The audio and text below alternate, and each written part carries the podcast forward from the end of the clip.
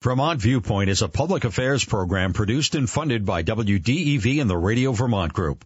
We welcome listener feedback. Email your comments to vtviewpoint@radiovermont.com. From WDEV in Waterbury, Vermont, welcome to Vermont Viewpoint, the live radio show where we talk to everyone building the new Vermont and protecting the old one. I'm Kevin Ellis in the chair and at the mic. And welcome to everyone listening on the radio and online at WDEVradio.com. Today, we start with the war in Ukraine.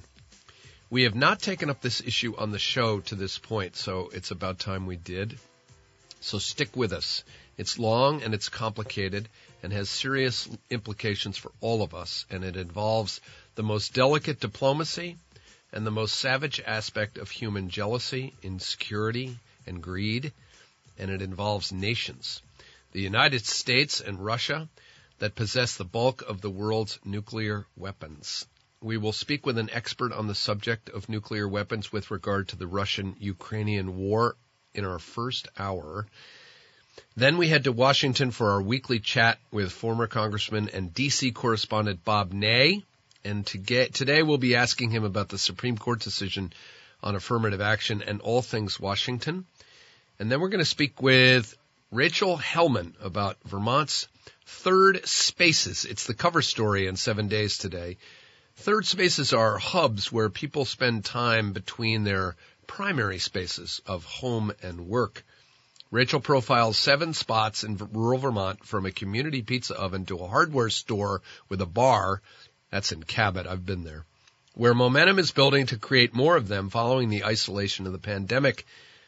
This is a good one, and it's fascinating because those third spaces, you know, used to be church, the Elks Club, and all sorts of other gathering spaces, Little League. But as those traditions have waned, the need for third spaces for us to gather and build friendships is growing. And at 10:30... we open the phones and talk about news and whatever's on your mind. I'll take your calls. I'm going to do some promotion of July 4th activities and arts events around the region. I've got a special one for you. But the phones will be open. We'll take your calls. The number to call is 244-1777. And my email is vtviewpoint@radiovermont.com. But first, a couple of headlines. The U.S. Supreme Court, on the heels of our Wednesday show about the conflicts of interest going on there, issued a ruling that strikes down affirmative action policies at colleges around the country. That is, you can no longer take an applicant because of their race. You cannot check the race box anymore. Conservatives are jubilant. Liberals are predictably beside themselves. The president and vice president and all sorts of private colleges, private and public actually, predicted that student bodies will become more white, more elite, and less diverse. So we'll see where that goes. I will do a show on this. We'll try to get admissions directors from various colleges in Vermont and around the country. This Supreme Court is on a path of changing things in this country, and it's going to be fascinating to see where it goes. We'll take this up with Bob Ney later in the hour. Try to hold your questions about this issue for the 10:30 hour, because we've got a lot to get to in our first few minutes. When we come back, Russia, Ukraine, the United States, and nuclear weapons. It's Friday, June 29th. No, sorry. It's Friday, June 30th, and you're listening to Vermont Viewpoint. We're back. On February 24th, 2022, Russian forces invaded a largely unprepared Ukraine after President Vladimir Putin authorized what he called a special military operation. This was a continuation of an offensive Putin started back in 2014 when he seized the Crimea region of Ukraine. And along the way, as the United States stepped in, with weapons and sanctions and financial help for Ukraine. Putin has threatened to use nuclear weapons to achieve his ends.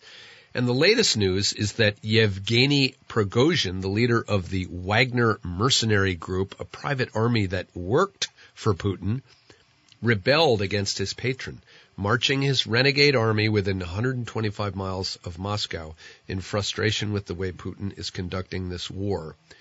Putin pushed back, and Prigozhin is now somewhere in the country of Belarus, no doubt fearing for his life after a week in which he embarrassed Putin by making his hold on power look tenuous. And there you have it. Two countries, the U.S. and Russia, possessing 90% of the world's nuclear weapons, and Putin has threatened to use them to win a war. Today we speak with a leading expert on nuclear weapons about the threat. Ward Wilson is the executive director of Realist Revolt, a nonprofit dedicated to the elimination of nuclear weapons. He's been a senior fellow at the Federation of American Scientists, the British American Security Information Council, among others, has spoken in 23 countries, Yale, Princeton, and Georgetown, not to mention the U.S. Naval War College and the generals at the Pentagon. He is the author of 5 myths about nuclear weapons and the upcoming book, It Is Possible, a future about without nuclear weapons. Ward Wilson, welcome to the show. Well, thank you, Kevin. It's great to be here. Okay. You and I have in front of me an opinion piece that's being published this week regarding the Prigozhin rebellion that threatens Putin's control of Russia. And you say that this actually takes us closer to a nuclear conflict than not. Can you start us there? Yeah, a lot of commentators are saying, you know, Putin's weaker and that's a good thing. And this means that the Ukrainian forces have a better chance of winning and so on. And it's true that Putin's position is weakened, but that isn't necessarily – and, of course, all of us, I think, would be happy to see the Russians get what they deserved in this, you know, unjustified aggression against Ukraine. But the reality is that his weakness makes him more dangerous. Yeah, it's fascinating. You're right. You watch CNN and sort of mainstream media, and there's a kind of a cheering about an analysis. It's all over the New York Times about Putin is weaker, and this will drive him. The more he loses this war, the more he will be forced to come to the negotiating table. Yeah. And, you know, I was looking back at the Cuban Missile Crisis, which is the most, you know, the closest the world ever came to nuclear war, the most dangerous crisis. And, you know, President Kennedy, who was successfully navigated that crisis, what he learned, what he said was important after the crisis was, it says this in his peace speech in 1963, above all, while defending our own vital interests, nuclear powers must avert those confrontations which bring an adversary to a choice of either a humiliating retreat or nuclear war. And I think that that's the heart of it. I think Kennedy's right, that the problem with a world with nuclear weapons is that if you're a leader who is in a tight space, if you're forced to contemplate losing, I mean, Putin would potentially, if he were overthrown, if he loses the war in Ukraine, he may lose his hold on Russia. If he loses his hold on Russia, he loses his vast fortune. He loses his political power. He might even lose his life. He would lose essentially everything he's worked for his entire life. And in that situation, risking using nuclear weapons might seem like a worthwhile gamble to him.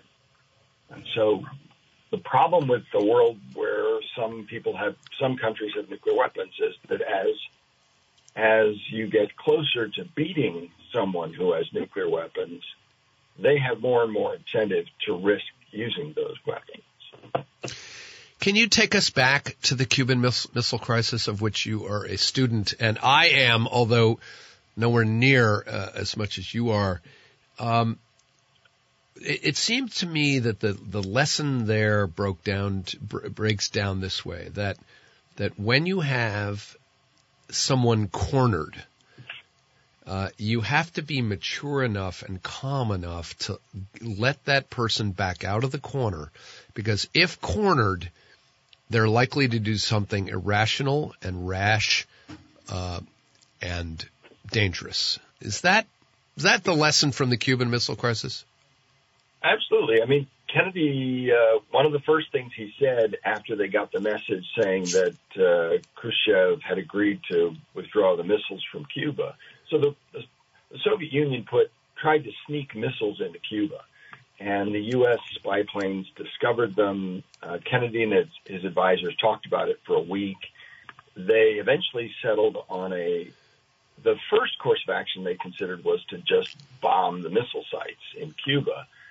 They were angry. They were caught up in emotion. They felt betrayed because the Russians had said, no, we're not putting offensive weapons into Cuba.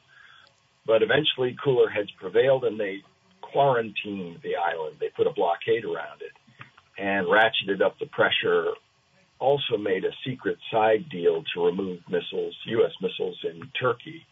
And eventually Khrushchev agreed to take the missiles out of Cuba for a pledge on the U.S.'s part not to invade Cuba ever. And the first thing that Kennedy said when he sat down with his staff and the National Security Council after the crisis was over, after they got this message, was no gloating. Don't rub his face in it, because, you know, he's already been humiliated enough, and you don't want to drive him back over the edge and into extreme action. He understood that the danger with nuclear weapons is that human beings are human beings. They're not always rational. And if you put them in a tight enough corner, they may do something really irrational, like launching a nuclear attack. Okay, can you talk to us about the nuclear weapons situation? It's been 75-something years since we exploded the first atomic bomb. Kennedy once said that we now are living under a sword of Damocles, and I guess we've been living that way ever since. How many nuclear weapons do we have? How many do the Russians have? And how many are over there in Europe near Putin's border? So, let's see. At the height of the late 70s, early 80s, there were something like 70,000 nuclear weapons. The vast majority have always been in the U.S. and Russian arsenals. And the U.K. has 150, and France has 200. And China, for a long time, had a very small number, although they've recently started to increase their numbers. And there are projections that they will roughly match the Russian and U.S. arsenals in the next few years. And there's something like 14,000 weapons now total in the world, mostly divided between the U.S. and Russia. The Russians have slightly more, but people are less. It used to be in the 70s, 60s, and 70s, everyone was breathless about the size of the two arsenals, and if the U.S. was ahead by 200 weapons, that was a big deal. And if it looked like the Russians might be ahead by 3 or 4 weapons, that would be, you know, a cause for concern. There's less feeling about like that today, where they don't seem like weapons that you're likely to use in war as much as they did then. So the arc of it is that we were emotionally very concerned about nuclear weapons throughout the 50s and 60s and 70s, and started to become less concerned in the 80s when the arsenals essentially halved and then continued to decline. And in the 90s, finally, when the Soviet Union collapsed, a lot of people thought, oh, well, this problem went away. Right. No Soviet Union, no problem. And now it turns out that there are countries today, every arsenal in the world is either expanding a little bit or improving, upgrading its weapons. So there is a new nuclear arms race going on now. It's not as breakneck speed as the one in the 50s and 60s, but the trend is toward more reliance on nuclear weapons rather than less. And Putin in this Ukraine conflict has threatened to use nuclear weapons several times. What does that mean? First of all, let's get to what it means later. Explain what he's trying to achieve by threatening the use of nuclear weapons. It's not, I don't know Putin. So and maybe even his closest aides don't know. Leaders tend to be good at disguising what it is they're planning or thinking. My take is Putin's fundamentally a bully. He's not a warrior who loves to fight and wants to, race in and start throwing punches. He's a guy who likes to rely on intimidation. And apparently in his read, nuclear weapons are the best, the strongest, the greatest form of intimidation that is at his disposal. And so he's made, a number of threats. Maybe I made a list, and it's at least half a dozen, and when you include the other officials, Medvedev and so on, who've also made threats, probably have been maybe a dozen threats of using nuclear weapons in Ukraine. What the Russians are threatening to do is to use their tactical weapons. There are two classes of nuclear weapons. Strategic, they're the long-range ones that you shoot from the U.S. to Russia, China to the U.S. or whatever. And then tactical ones tend to be shorter range and somewhat smaller, although not all that much smaller. The majority of the land-based tactical missiles in the Russian arsenal have warheads that are 10 kilotons. That is roughly two-thirds the size of the bomb that destroyed Hiroshima. So that's not a small bomb. That's not like you'll have destruction area that's a mile in diameter and perhaps with other effects, radiation and heat and so on, reaching out farther. So they're big weapons. They cause radiation poisoning, which is fatal at close range and can cause cancer at long range. And they've got a lot of them. They've got thousands that they could deliver by missiles, by fighter bombers, by regular bombers, although they probably use missiles because missiles are the least likely to get shot down. But let's play the scenario out. Putin is backed into a corner. He's losing the war. He decides to use a tactical nuclear weapon that he shoots via a missile somewhere in Ukraine to destroy a city. Yeah, but here's the thing: nuclear weapons are like a bogeyman. They most of what we quote unquote know or think about them is exaggerated because I don't know why. But the reality that every time Putin says nuclear weapons, everyone, catches their breath and becomes frightened. It's right. Like a Pavlovian response. The reality is it's not that easy to use a tactical nuclear weapon. Front lines are pretty close together, sometimes 300, 400, 500 yards apart. And if you drop a nuclear weapon on your enemy's front line, some of your own soldiers will be killed in the blast. That tends to lower morale. And the other problem is that if the wind is blowing in the wrong direction, the radiation can blow back on your own troops. And from a 10-kiloton blast, you can have fatal radiation spread 25 miles in an hour. And so if the wind's blowing the wrong way, you could wipe out a large swath of your own troops near the front line. You can't even drop a bomb 20 miles behind front lines and be sure it'll be safe because if the wind changes direction. So likely he'd choose a target that seems important, that is far back from the front lines. And that might well be a city. Cities, by and large, don't have a lot of military importance. Mostly what you'd be doing is killing civilians as a way to try to horrify people.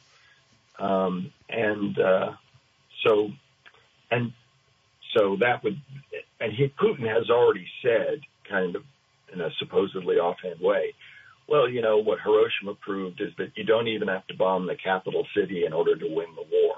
Right. So he might well use one against a smaller Ukrainian city. As a kind of demonstration. Right. Right. And then within the minute we have left before the break, what happens then? Talk about the United States role and our response. Well, I mean, that's a big question. What happens then? The emotions run high. People are horrified. Anger spikes.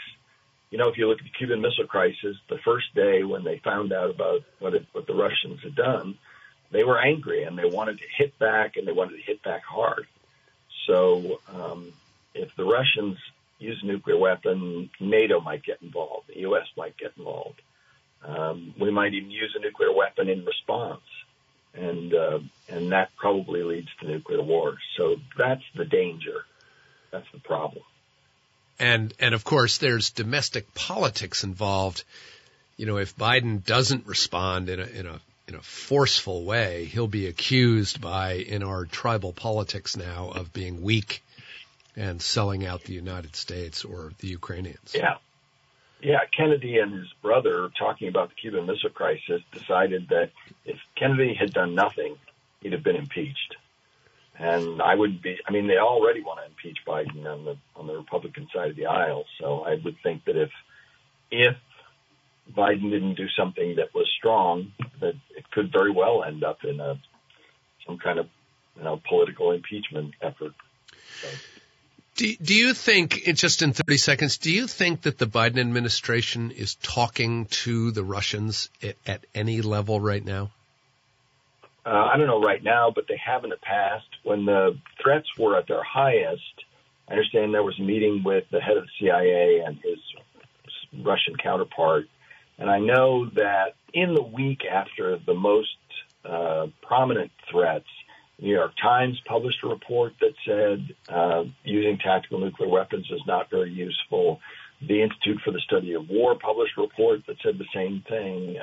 Former General David Petraeus said the same thing on an interview on DW. So I'm pretty sure that both publicly and privately, the administration has been trying to persuade the Russians that the reality is using tactical nuclear weapons won't help. Okay. Ward, I want to go back to this somewhat complicated notion of, and you write in your piece, it would be foolish to encourage civil war in Russia, to facilitate Russia's total defeat in Ukraine, or to promote any other set of circumstances that backs Putin further into a corner. I can think of nothing that is more against the American impulse. I'm thinking of John Wayne here, to win and win totally. What you're arguing is we have to go against our impulses and let this guy back himself out of a corner and come to the peace table and save face. And that's hard to do, right? It requires enormous self-discipline, and it does. It's offensive to our sense of justice and to fair play, and our desire to, in some cases, our desire to dominate, other countries, particularly our adversaries. And so, there's no question that it seems counterintuitive, but the fact is that as long as nuclear weapons exist. So I've spent a long time saying that nuclear weapons are not very effective weapons, but paradoxically, they're very dangerous. They're not actually very good at winning wars because they spread all this radiation and their effects are difficult to target precisely. But they are enormously dangerous. And maybe the analogy, one way to unpack this is to think of, let's say someone was trying to kill you, Kevin. They called you up and issued a bunch of threats. And, you know, you called me up and said, Ward, what can I do? How can I defend myself and my family? And I said, no problem, Kevin. I've got just the thing. Here's a tiny bottle of old-style nitroglycerin. Don't drop it because just the slightest bump or knock will set it off. It's enormously dangerous and enormously powerful. And this will keep you safe. And so you say, great, thanks so much, and take the bottle. But the reality is the bottle doesn't actually protect you that much. It's almost as much danger to you as it is to any potential enemies. Somebody breaks into your house at night, you reach to the nightstand where your bottle is, and you drop it or knock it over. You blow up your family and the guys trying to get you. But that's not really much comfort. That's not really a useful way to, quote, unquote, protect your family. And that's kind of the way we are with nuclear weapons. They're very dangerous. They're just not that useful. They're not that great as military tools. Drones, are far more useful, it turns out, in actual fighting. And that's why over the last 40 years, the use of drones in war has skyrocketed. But over nearly a century, we're approaching three-quarters of a century, no one has found a situation in which someone said, oh, these are the absolute best weapons we could possibly use in this situation. In fact, again and again, military leaders have been asked about, should we use nuclear weapons here? Korea, Vietnam, the Taiwan Straits crisis, and the Gulf War. And again, the response that they run the scenario and do the research, and they look at the question militarily, and the response is always, no, these are not the ideal weapons. So there's that kind of contradiction and at the heart of it that they're dangerous, but they're actually not that useful. In a world where your adversary possesses a really dangerous weapon, you can't punish him as much as you want. Because if the worst comes to the worst, if it's the last moment, he can decide the way Samson did to pull down the temple around him and destroy Europe and much of the United States. So yeah, that is the emotionally difficult thing that the world, this new world with nuclear, well, not that new, but this world with nuclear weapons constrains what we can do. I wonder if you can comment on a growing kind of thought that actually Robert Kennedy Jr. is raising it in the presidential race, and that is that we in the United States bear some responsibility here because we and the Europeans expanded NATO to Putin's doorstep over the last decade, while having sort of publicly promised not to do so. And we know Russia's history with being invaded by Hitler and others. Do we bear any responsibility for expanding NATO here and pushing Putin into a corner, or is that crazy?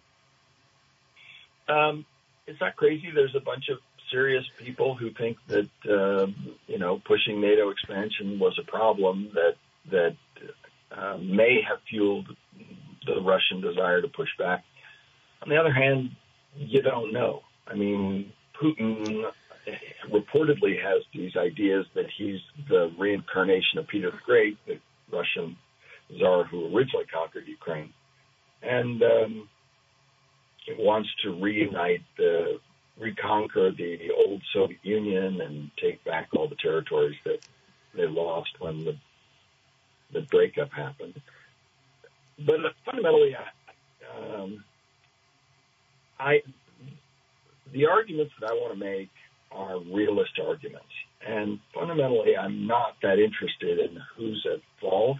A lot of people want to talk about Hiroshima and say, well, were we right to drop the bomb? Well, The moral question, however, doesn't interest me as much as the question of whether it was effective, whether the Japanese really surrendered because we dropped atomic bombs, as they claim they did, or whether they actually surrendered because the Russians declared war the night before we bombed Nagasaki. And it looks pretty much like that was the motivating factor.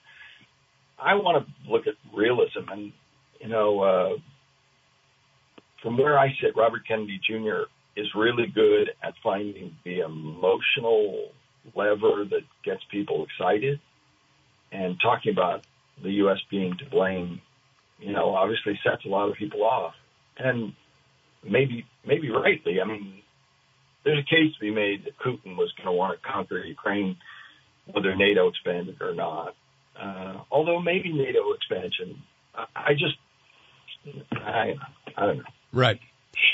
So, how does this end? I know you don't. Nobody knows, but given our possession of nuclear weapons and given the reckless talk about them by Putin, where do you think this goes? Does it end at the negotiating table or on the battlefield? I don't know. I mean, I worry about this all the time. And especially I remember early on when the first thing Putin did after they launched the invasion of Ukraine was to put Russian nuclear forces on higher state of alert. I don't know where it goes. I mean, the two options are that, if Putin uses nuclear weapons on the battlefield or in Ukraine, that's a really serious escalation, and it could end. It increases the chances of nuclear war significantly. And so probably it makes sense to do whatever you can not to allow that escalation to begin. So maybe if Putin uses nuclear weapons, you don't do anything. Right. And that would be a really difficult choice to make. And it would take enormous courage on the president's part and, as I say, might very well start impeachment processes. But the alternative of fighting a nuclear war with Russia is stupid. It might be possible. In the old bipolar world where the Russians had nuclear weapons and we had nuclear weapons and everybody else was we were giants and they were very, very short. And you could imagine a situation where we could fight a nuclear war, we would both be damaged, but one of us might be able to build back up faster than the other and in some sense, quote unquote, win the war. And there were scenarios like this in the 60s where people had to calculate how long it would take to rebuild a society. But in the world we have today, that doesn't make any sense because we're not two giants anymore. The U.S. is a giant. Russia is only a partial giant. And China has a significant nuclear weapons force and a huge economy. If the U.S. and Russia fight a nuclear war, we'll both be devastated. And China will end up dominating the world. We'll no longer be in a position to lead, and we might end up in a position where we report to Beijing. And that's not an outcome that we want. So it's hard to imagine a nuclear war where anything ends well. Right. If we fight a nuclear war with China over Taiwan, Russia would probably try to move in and reconquer Europe, and, you know, or if Russia and the U.S. and China all get destroyed, you know, some other world power would come forward and dominate things. So, you know, I don't know. I've forgotten the question. I got all caught up in nuclear war. How does this end? And none of us know, obviously. I wonder if you can talk about – you're an expert at the notion of deterrence. We've been living under the notion of mutually assured destruction since 1945. And you say that deterrence is inevitably going to fail, even though others would say, well, it's worked quite well, both of us staring at each other in the nuclear bottle – two scorpions staring each other down with our nuclear weapons.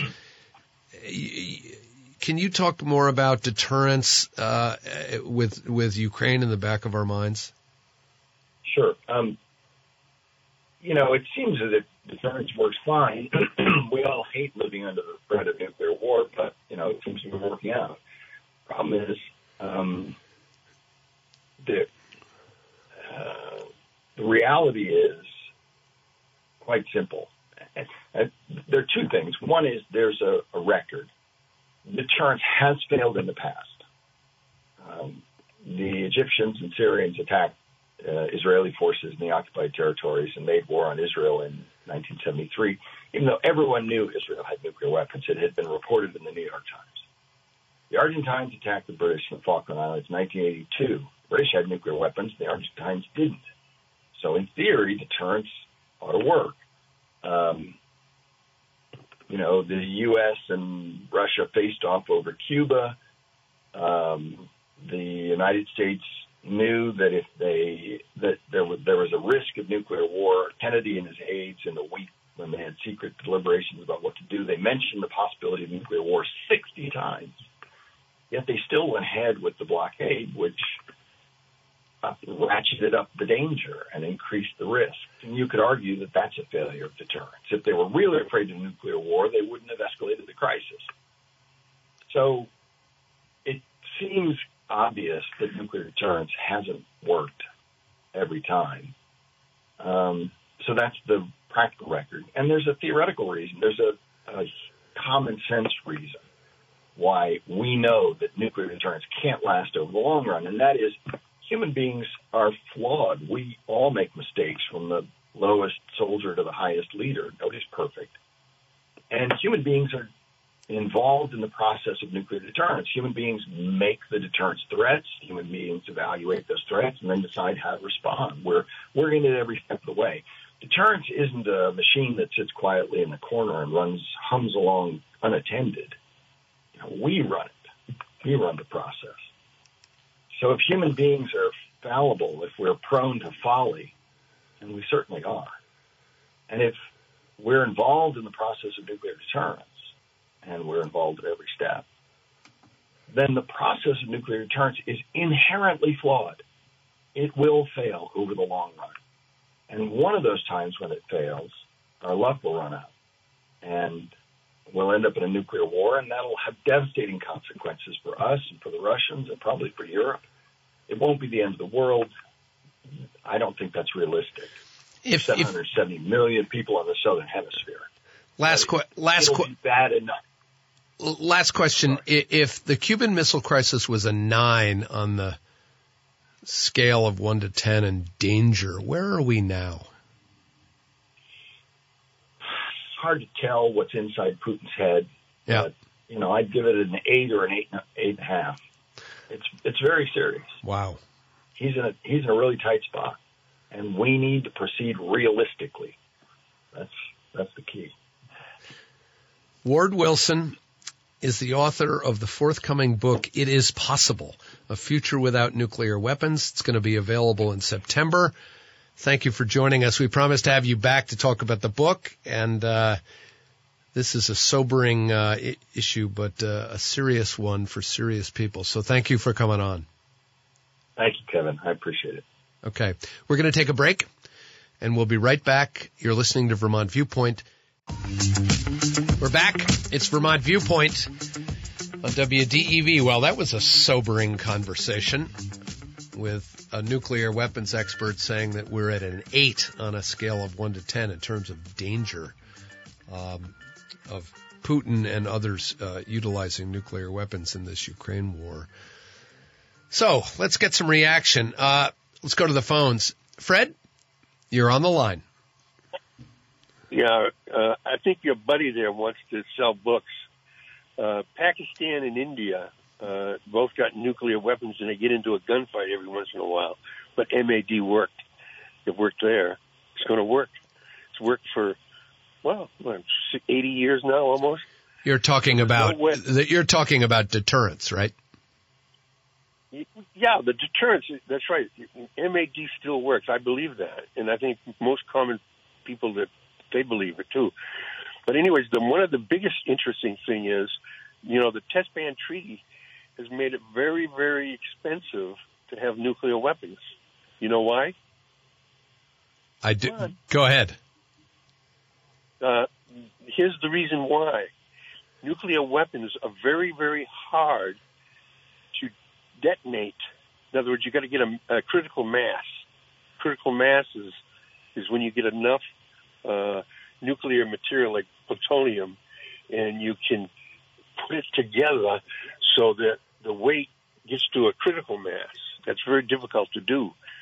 The only two ways you can do it is you can do it with what they call the gun, or you can do it with high explosives called the implosion to compress the nuclear material. And it's very difficult to do. And why is it difficult to do? Is because the implosion is done with conventional high explosives, but it has to compress.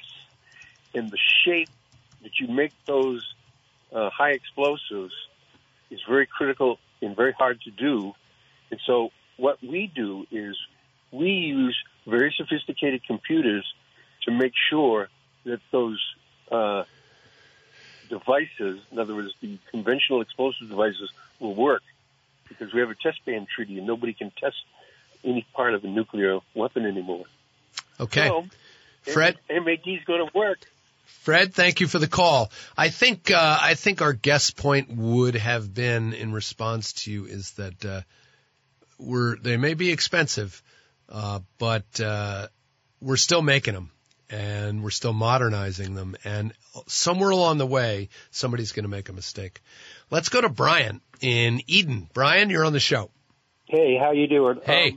That was an extremely useful discussion with your expert there. I just am so – it's good to hear somebody talk realistically about these things. You know, I love the United States. I love Americans. You referred to it as the John Wayne spirit, I guess, or whatever, which I'm not as big a fan of naming it that. But we do have this Yahoo kind of get it done, direct sort of wahoo spirit about ourselves, which the world loves to a certain degree. We can't judge Russia. Unfortunately, we also judge every country according to as if they're Americans, which is just wrong. We can't judge Russia as we do our own society. When we look at our own volatile politics, or France for that matter, they have very volatile politics there. The Russians, it's not like that for them. Putin, as far as Putin being overthrown by some kind of groundswell of democratic, like, it's quite likely not going to happen. And getting rid of Putin, we could easily end up with somebody far further to the right, which doesn't really enter our equation. We got into this thing because we got mad at Neville Chamberlain for appeasing Hitler. Of course, we didn't get in the war very quickly, but this whole idea of any weakness towards an enemy will lead to defeat. We really have to get out of that and go back to a more 17th or 18th century diplomacy where you give and you take. Nobody likes the answer, but you don't kill each other. And it's just the only option in a nuclear world. And I just want to thank you for how realistic that discussion was. Brian, stay on the line just for a second and answer this question. Given where our politics have gone in this generation, sort of more tribal, more left, more right, more hate-filled, is this possible for us to think about it in this way? You know what? I think I should not have asked that question because I'm running out of time. If you want to come back after the break, we can take that issue on. But Brian, so call back in and we'll we'll take your call later because I want to keep talking about that. Maybe we can do it in the 10:30 hour. Yeah, it was a really interesting discussion,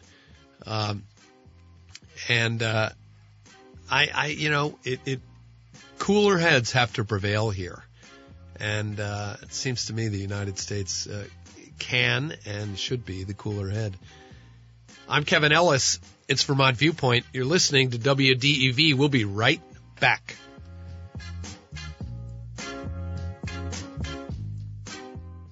Did you know that Radio Vermont Group Digital Services can create videos, including drone footage? We've even won awards for our videos. If you'd like to learn more and see examples of our work, go to rvgdigital.com. Radio Vermont Group. We're more than just radio.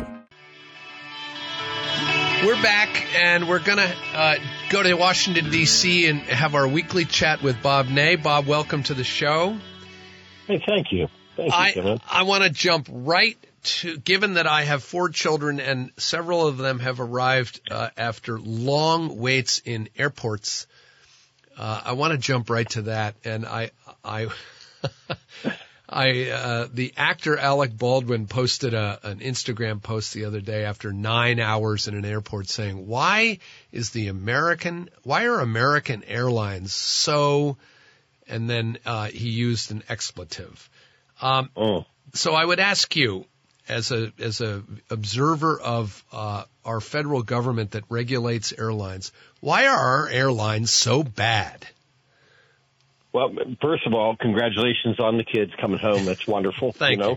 And that's great. But I'm sure there's a couple of stories among some of them about trying to get there. Oh. And for people traveling, this, you know, it has become more of a nightmare too. I travel a lot, not as much as I used to, but I still do. And, of course, you've just got to be braced for a lot of, you know, delays and cancellations. But this is the extended 4th of July holiday weekend, so you've got huge crowds, huge technology failures. How about the weather from Canada? You know, bad weather, of course, can always hit. And then United Airlines has used that and all those items that have happened as a majority of reason that, you know, their flights are canceled nationwide. They have a lot of flight disruptions, equipment interference from wireless equipment, which U.S. Secretary Pete Buttigieg had mentioned in one of the articles that was published today, and on and on and on. But also, I think, too, the process through the airports. I just flew to India, as you know. In fact, I did your show from India. Right. And I must say I moved rather quicker through the Indian system, including domestic travel in India, than I did in the United States.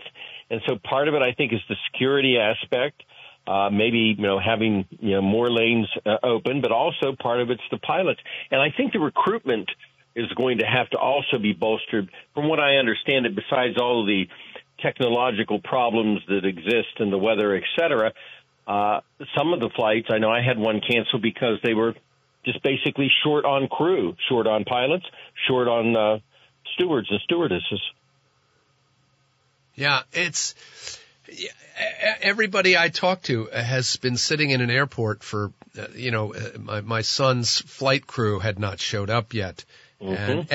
And we talked in the car on the way home about this leads to the worst behavior in all of us because, you know, you don't care about the person next to you. All you want to do is get to your destination. And he talked about a woman who was thrown off a flight because they overbooked, and she was in tears calling her family saying she couldn't get on the flight. And people were just walking by her because they just want to get on the plane and get home. And I must say, I would see Buttigieg on video online, and I don't know, he's sitting there in a seat in an airline telling people it's all going to be okay, but I don't think people think it's okay at all. Well, it's not, and you're right about the behavior. I have been on flights recently where I held my breath because a passenger got angry at something. And, you know, if they don't take them off the flight and it continues on, the entire flight is then held. Right. And, of course, if the flight's held and you have a connection, you know, you're not in good shape.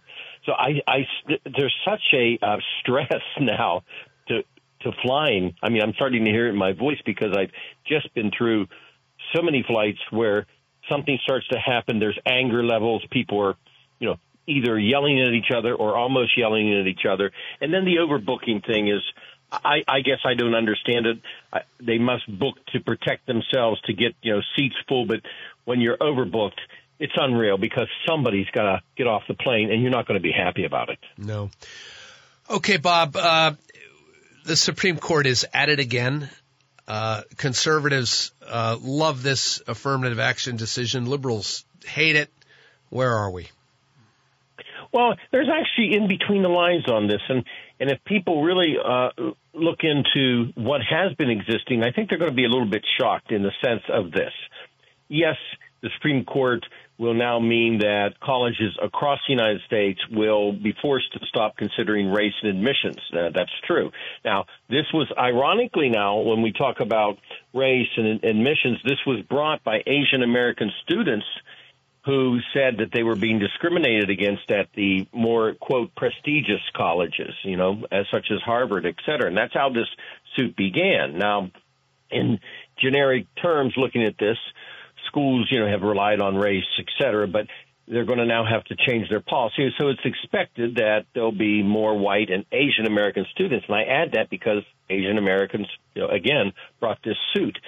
Now, the impact of this is really going to be at what would, I guess we call them Ivy League colleges. I'm old, right, so I still use that term. Yeah. But today's world, selective colleges, that'll be felt more strong there. But the United States government doesn't look into colleges. Colleges aren't required to disclose whether they consider race, and the feds don't track it. So they did a survey in 2019 roughly 4 years ago, and it said that 4 in 10 colleges said race had at least limited influence. So 6 in 10 haven't been using it anyway. Now, at the bigger change, I think, is going to be more at the higher, quote, college selective level. I think we'll see more of it. But here's the other bottom line of this, Kevin. The president has stressed use disadvantages like economic disadvantages or culture or life disadvantages in selection. So now colleges are going to sit down. I'll make two predictions. They're going to sit down and figure out a way to, add some questions, as one article says today, on your background. And then they'll consider that if it's a, tied between you and someone else, maybe. Number two prediction, colleges are going to come up with some way that somebody's going to get sued. Yeah, that's my second. That's an easy prediction. Yeah, that's right. I think that's right. Okay, in Vermont, we were enveloped in Canadian wildfire smoke a week or so ago. We were all closing our windows. Now it's back down in New York City. Does this ever get to the level of the Oval Office and the White House? This issue of Canadian wildfires. Well, I think it's going to, because they will bring up about the environment and the climate, and environmental change and causing the wildfires. 19 million acres are on fire. We had it in Ohio. We had it in D.C. It was to the danger level. Columbus, Ohio was, I think, 280 or something in the index. Further east of Columbus, it was still 190, and towards West Virginia the same way. And the danger level is like 150. So this was intense. And Vermont, obviously got hit, D.C., New York. But the White House, there's no question, will, not be able to do anything particular about it, but they will tie it to climate change. They will tie it to that. And, Bob, on the affirmative action decision, it seems to me that the politics of this just break down in our predictable left versus right argument, and kind of nothing changes. I guess I'm hoping for some sort of event out there to break the logjam in Congress so people can start working together, but I don't think this is the decision. You're right. You're 100% right. This isn't a decision. There's going to be other decisions. Well, there have been.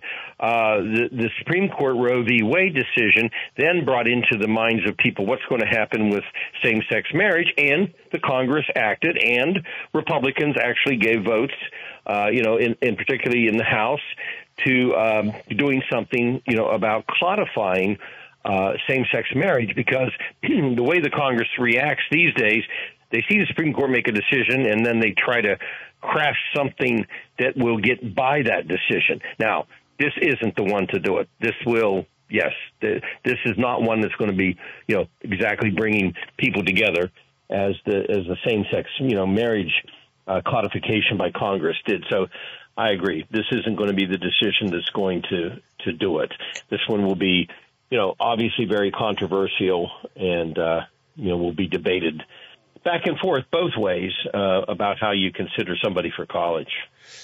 And in 30 seconds, Bob, rolling recession, soft landing. There's economic news. I know it's dull, but the economy keeps managing to grow despite predictions.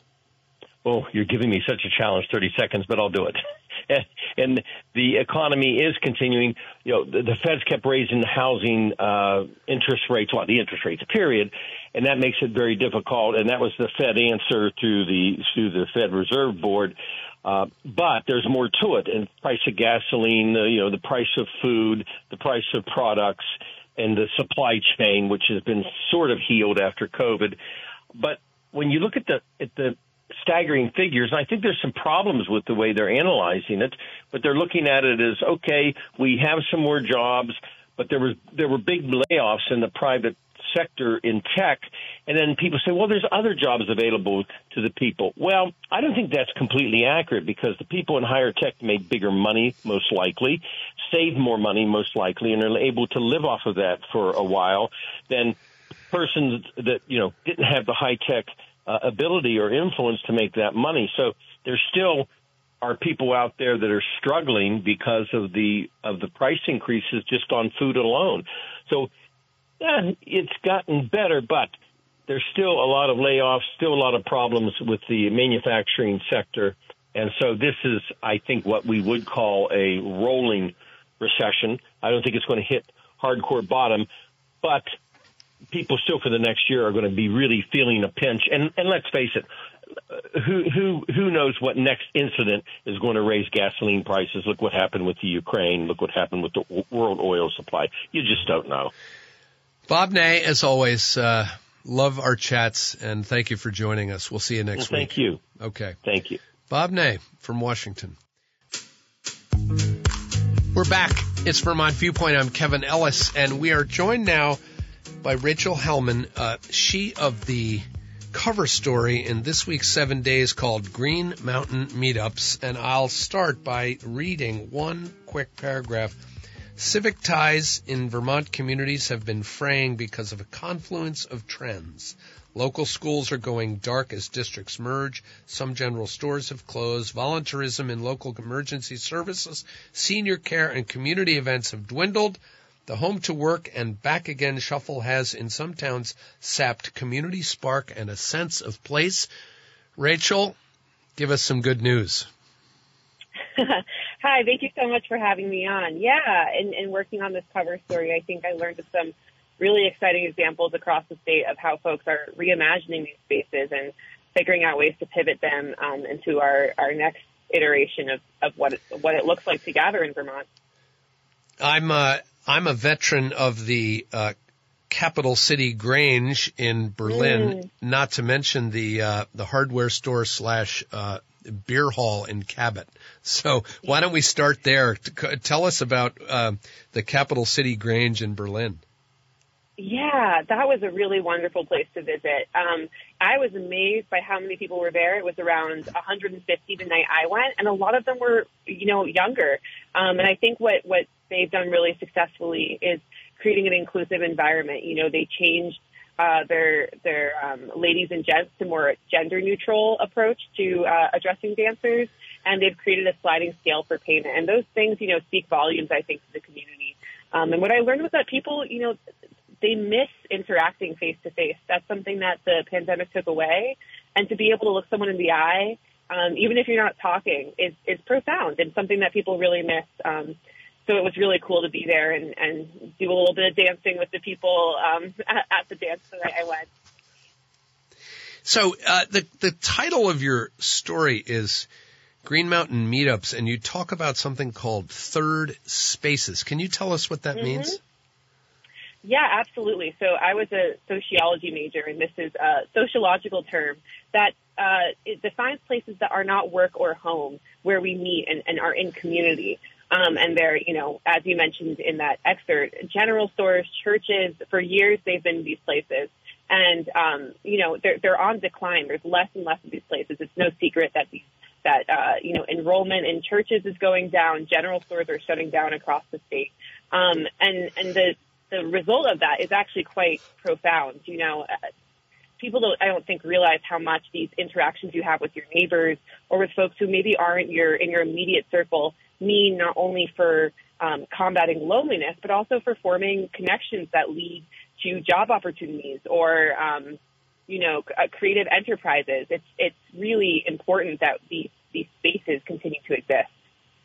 Yeah, it's and with the pandemic where everyone was working at home, not everyone, right? Some of us were working at home. And I know I get this in my own family. You know, there's a feeling of being penned in, because yes. Like it or not, when we all went to offices, you'd complain about the office, but there was a community feel. You learned about the football game on Sunday or the Little League game or the church, whatever activity that was going on in people's lives around the water cooler.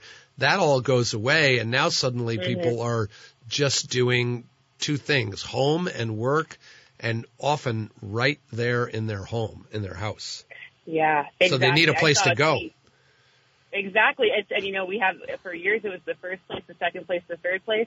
Now with remote work, it may be just the first place. Maybe it's just home, and that's where you're working, and you're not leaving. And speaking with young folks who, you know, were maybe in school during the pandemic or coming of age in that time, that there's a real hunger there. There's a real, I think, a resurgence that excites me in recognizing the need, not the want, the need to have a place to meet with your neighbors. Okay, tell us about the Alburg transfer station. Yeah, so in working on this story, we actually posed the question to our readers, where do you meet up? And it was really awesome. We got over 250 replies. And one of the most liked and commented was the town dump. That's where people saw their neighbors, which I found fascinating, not only in that, you know, it's kind of this de facto meeting place, but what does that mean?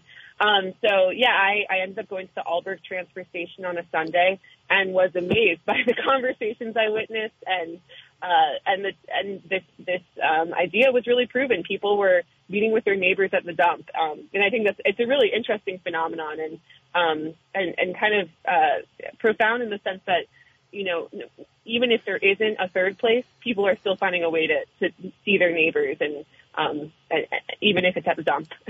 You know, I was at a bar in Burlington last night, waiting for my children to fly in to Burlington Airport from New York City, and a woman sat down next to me, and we did what I think they're doing at the Cabot, Harry's Hardware in Cabot, which is we just started up a conversation, and she was in from Philadelphia on business, and we had a great chat for 30 minutes while I was waiting for the plane. I think that's the kind of human interaction that people are yearning for and what you're writing about. Yeah, exactly. And I think, you know, actually Ben Doyle with the Preservation Trust of Vermont was someone I spoke with, and he put it really well. You know, when we don't have those type of interactions, we're lacking the spontaneity that comes with meeting someone unexpected, like a pinball machine that you bounce ideas off of. And when you're surrounded by people of a similar circle, you don't know what you don't know, you know? And I think the interactions that I witnessed really confirmed that. People were having realizations and just even feeling heard in a way that maybe they hadn't felt before in other spaces. Tell us about Harry's Hardware in Cabot. Yeah, that's one of my favorites I visited. It's a bar in a hardware store, perhaps the only in New England. And what's really, I think, cool there is that the owner figured out a way to take a place that was, you know, financially struggling. And I think that's a common theme among a lot of these places that perhaps they used to be an institution, but you know, with the onslaught of various factors that have come in the past decade, they've had to figure out ways to pivot and survive.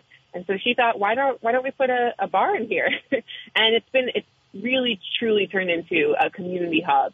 I was there on Thursday, the unofficial locals night, and it was packed, let me tell you. And there was really a wide variety of ages and things going on. You know, I spoke with some folks in their 90s who were enjoying a meal and a glass of wine, and other folks who were sitting around the bar, you know, spitballing a business idea, and someone else telling a crazy story about cows that had escaped and the town rallying to find them. So it was a real, I think, great example of what can happen and what it can feel like to be in a space that has really opened up and become a hub for a community. And, of course, my favorite, the Whammy Bar in the back of the Maple Corner store in Callis, just a couple of miles from my house. It doesn't get better or tighter than that.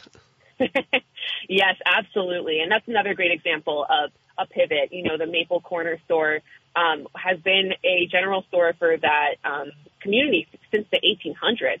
And the former owners really saw an opportunity to create another revenue stream by opening a bar.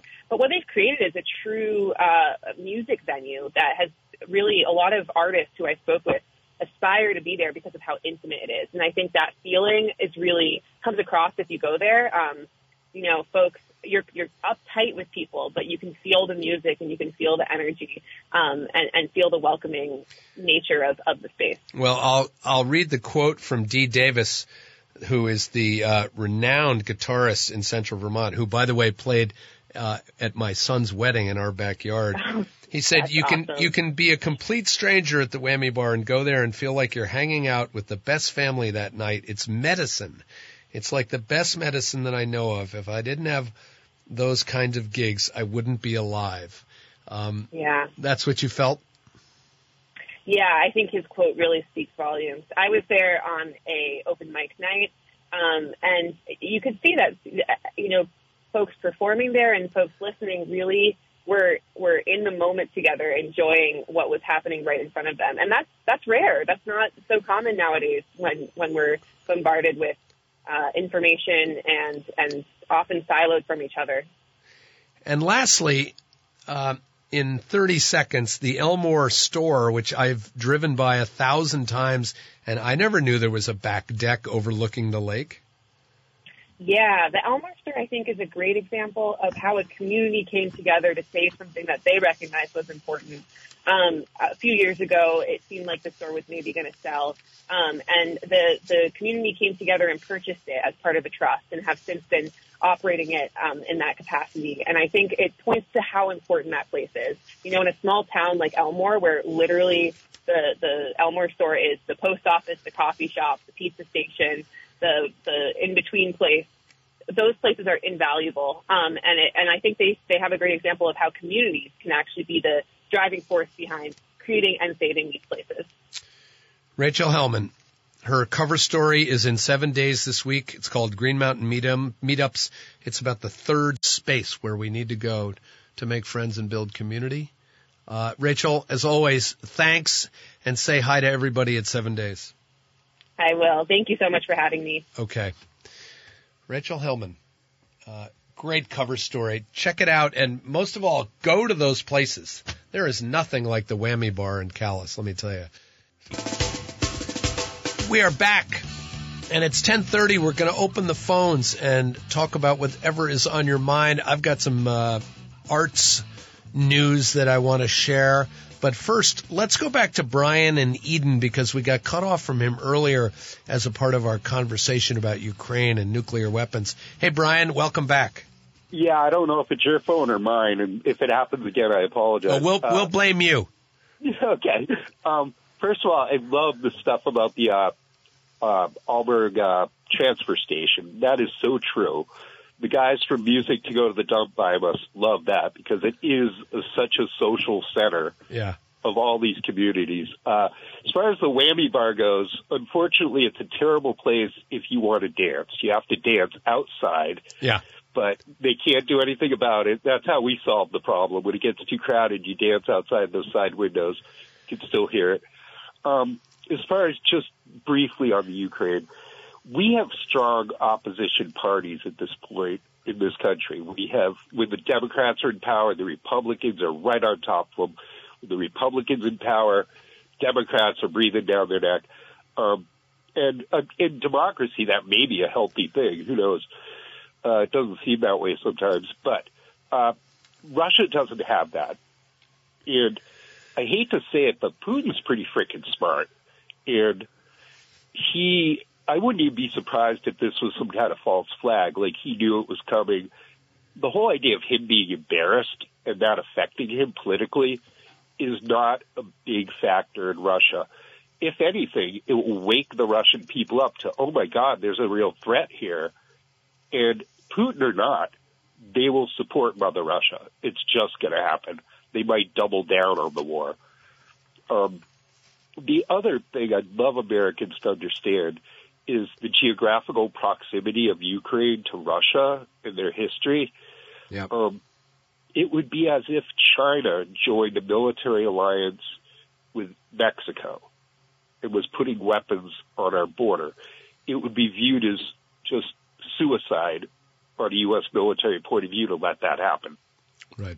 And that's how the Russian military views Ukraine. And they have since 1772 with Catherine the Great. So people really, I really appreciate your first expert there, because there's a certain realistic diplomacy that needs to happen. I have no idea where it will come from, because... Oh, lost him again. Brian, we're going to blame you for the cutout, but we got the point. And, you know, it's a lesson to all of us that we got to keep reading. We got to keep doing the history. We got to keep doing the reading so we can understand these threats around the world and human behavior. So whether it's the history of Russia, which I know perilously little about, or the Cuban Missile Crisis, which I know a lot about as an amateur, total amateur historian. But everybody, keep doing the reading. Okay, the phones are open, 244-1777. You can email me at VTViewpoint@RadioVermont.com. A couple of arts notes. I got to tell you, one of the pleasures of reading through 7 days and getting ready to interview Rachel Hellman about her cover story. Then you get to the arts section. And I mean, I haven't written it down. I'm sorry, but the list of things to do this weekend and next week is getting longer and longer. One thing jumped out at me. Get this.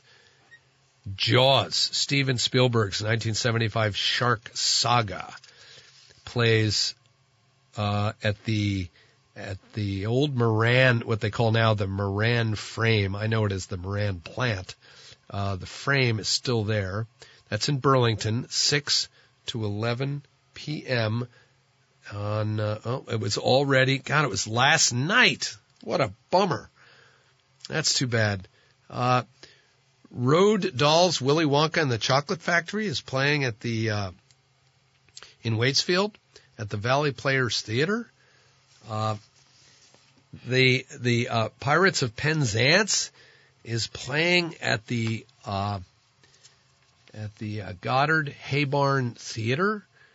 And, my friend, I see her at the grocery store because she works there. Her name is, Nessa, Rabin.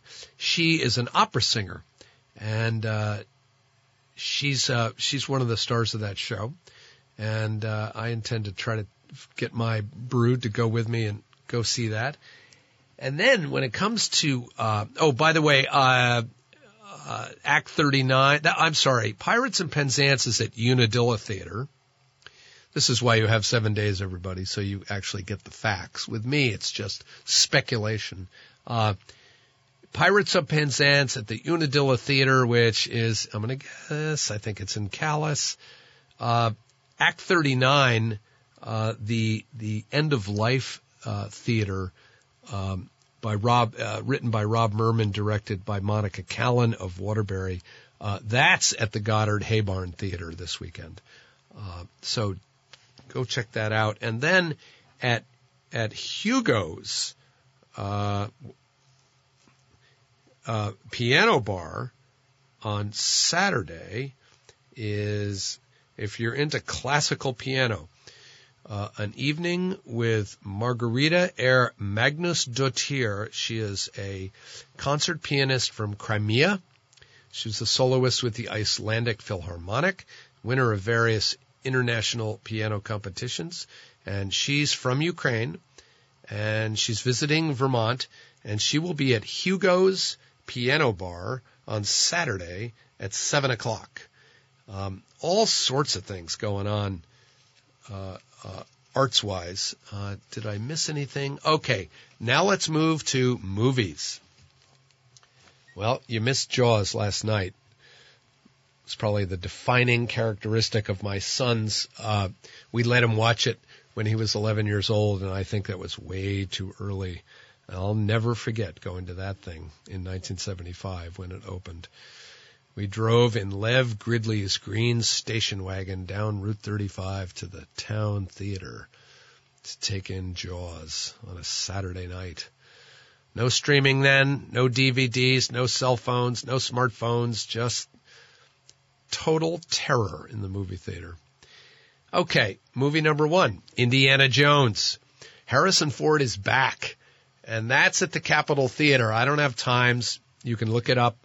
The reviews say it's pretty good, but the opportunity to see Harrison Ford one more time as Indiana Jones, that sounds pretty cool to me.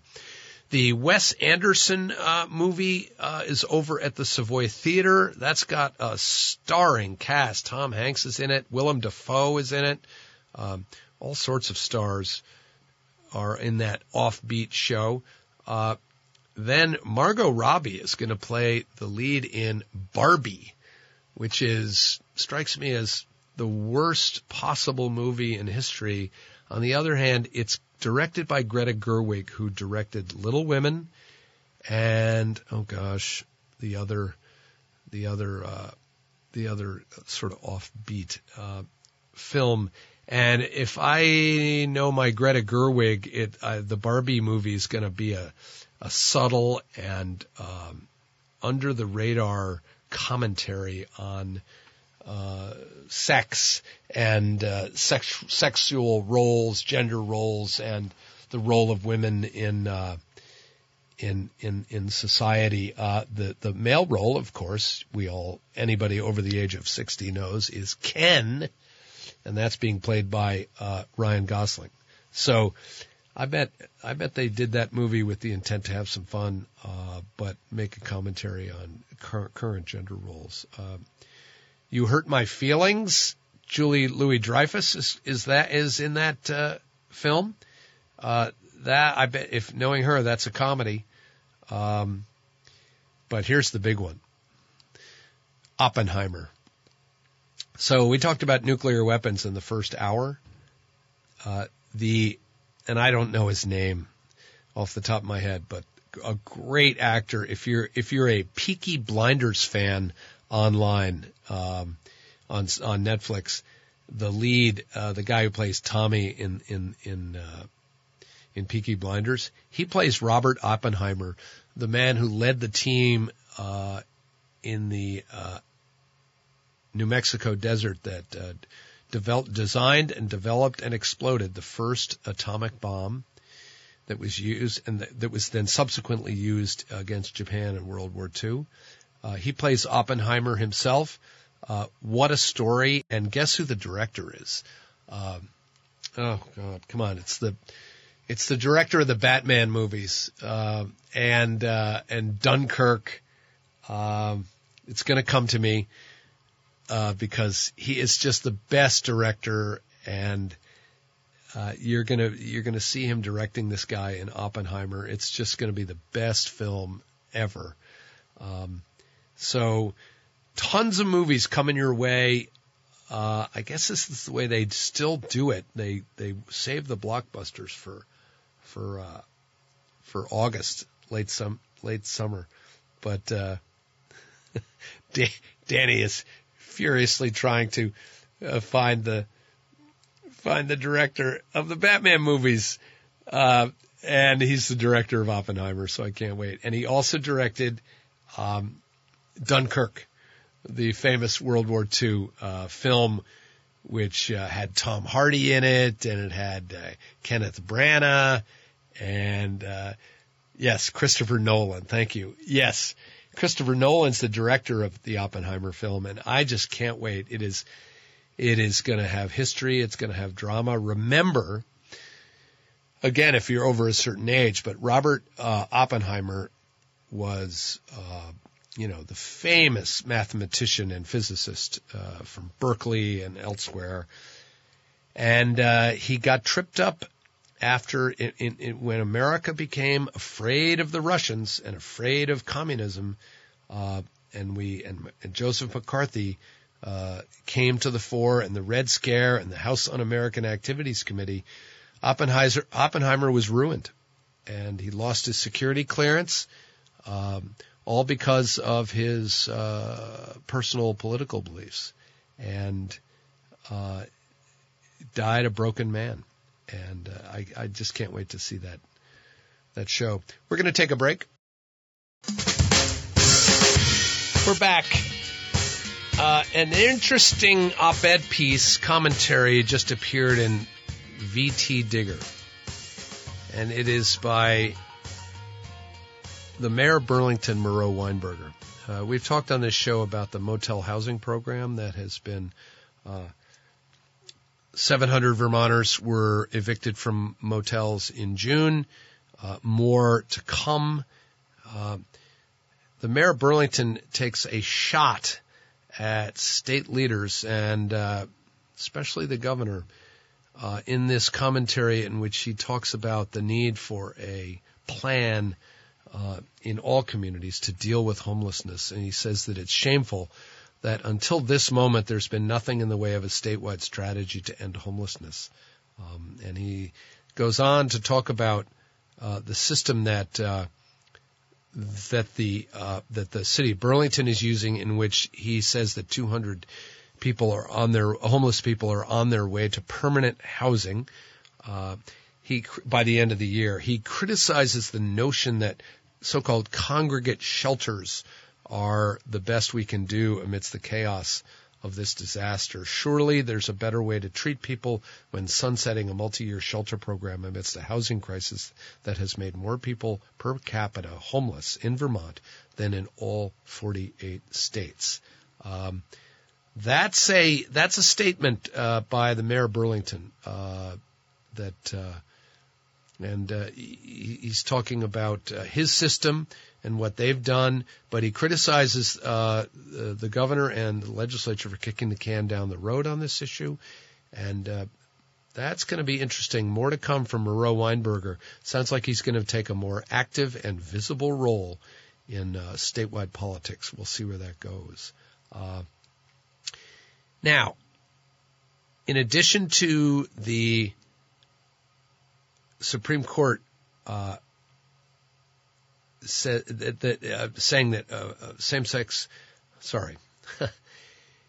to the Supreme Court ruling that affirmative action is somehow discriminatory using race, they've done some other things. They just ruled in favor of that web designer in Colorado, which says that her name is Lori Smith, and she refused to bake a wedding cake, as I recall, or do work for a gay couple. The Supreme Court has upheld the lawsuit in which that says that she has the right to do business with whomever she wants, and also Joe Biden's proposed debt cancellation of more than $400 billion. That would have been one of the most expensive actions in U.S. history and affect tens of millions of borrowers, basically giving college students overloaded with student debt. The Supreme Court ruled that action by the Biden administration unconstitutional, dashing the hopes of tens of millions of borrowers, and imposed new restrictions on presidential power. It was, according to the New York Times, a resounding setback for President Biden, who vowed to help borrowers crawl out from under the mountain of debt. And that is That again, it's a that was going to be a central sort of pillar in Biden's argument for re-election, a signature part of his economic agenda aimed at the middle class. Well, struck down by the U.S. Supreme Court. I have not looked at the opinion itself, but let's see. It doesn't. Yeah, Elena Kagan. So the dissenting opinion was written by Justice Elena Kagan and joined by the other two liberal justices. So that was a 6-3 ruling. Kagan says that the decision exceeds the court's proper limited role in the nation's jurisprudence. Boy, here we go. It's a whole new.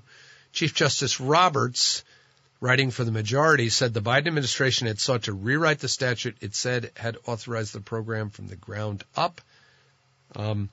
So a lot coming out of the Supreme Court. The loan forgiveness program is struck down. The free speech rights of the woman in Colorado who didn't want to serve gay people, her rights were upheld, and affirmative action struck down. I got to say, on affirmative action, I know that liberals are and Democrats are going to use this as a huge weapon in the political campaign. I don't blame them, but I got to think. It doesn't strike me that this is the end of the world in terms of the efforts by colleges and universities to build diverse student bodies. It seems to me, I've seen admissions officers up close at colleges. They've got all sorts of tools to bring the kind of diversity to their college or university that they want. And they use it all the time. It's not just race. I was an athlete in college, and I have a lingering suspicion that my admission to my college was not exactly based on my academic record. It was more based on my athletic prowess on the athletic field. So, you know, Harvard, Yale, Dartmouth, Princeton, Berkeley, Stanford, they all have football teams, and they all need quarterbacks, and they all need right tackles.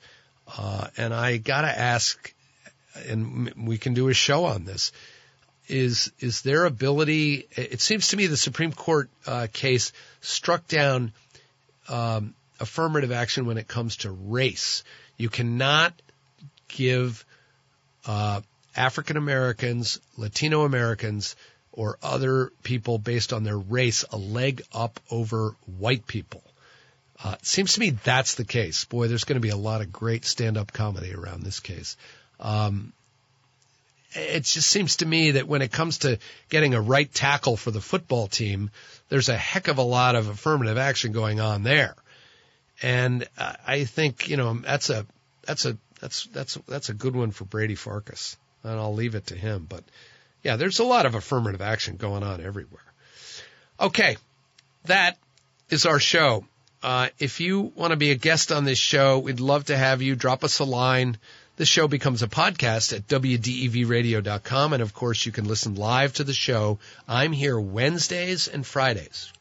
You can find me at kevinkellis.com. Subscribe to my weekly newsletter. There should be one dropping today about the nuclear weapons issue. It's called Conflict of Interest. I'm on Twitter and Instagram. My podcast, Conflict of Interest, also examines the issues we deal with on this show. Our show is produced by me, engineered and made possible by Danny McGivergan and the folks at the Friendly Pioneer WDEV. Thanks so much for joining us. I'm Kevin Ellis, and we'll see you right back here next Wednesday on Vermont Viewpoint, live radio on WDEV.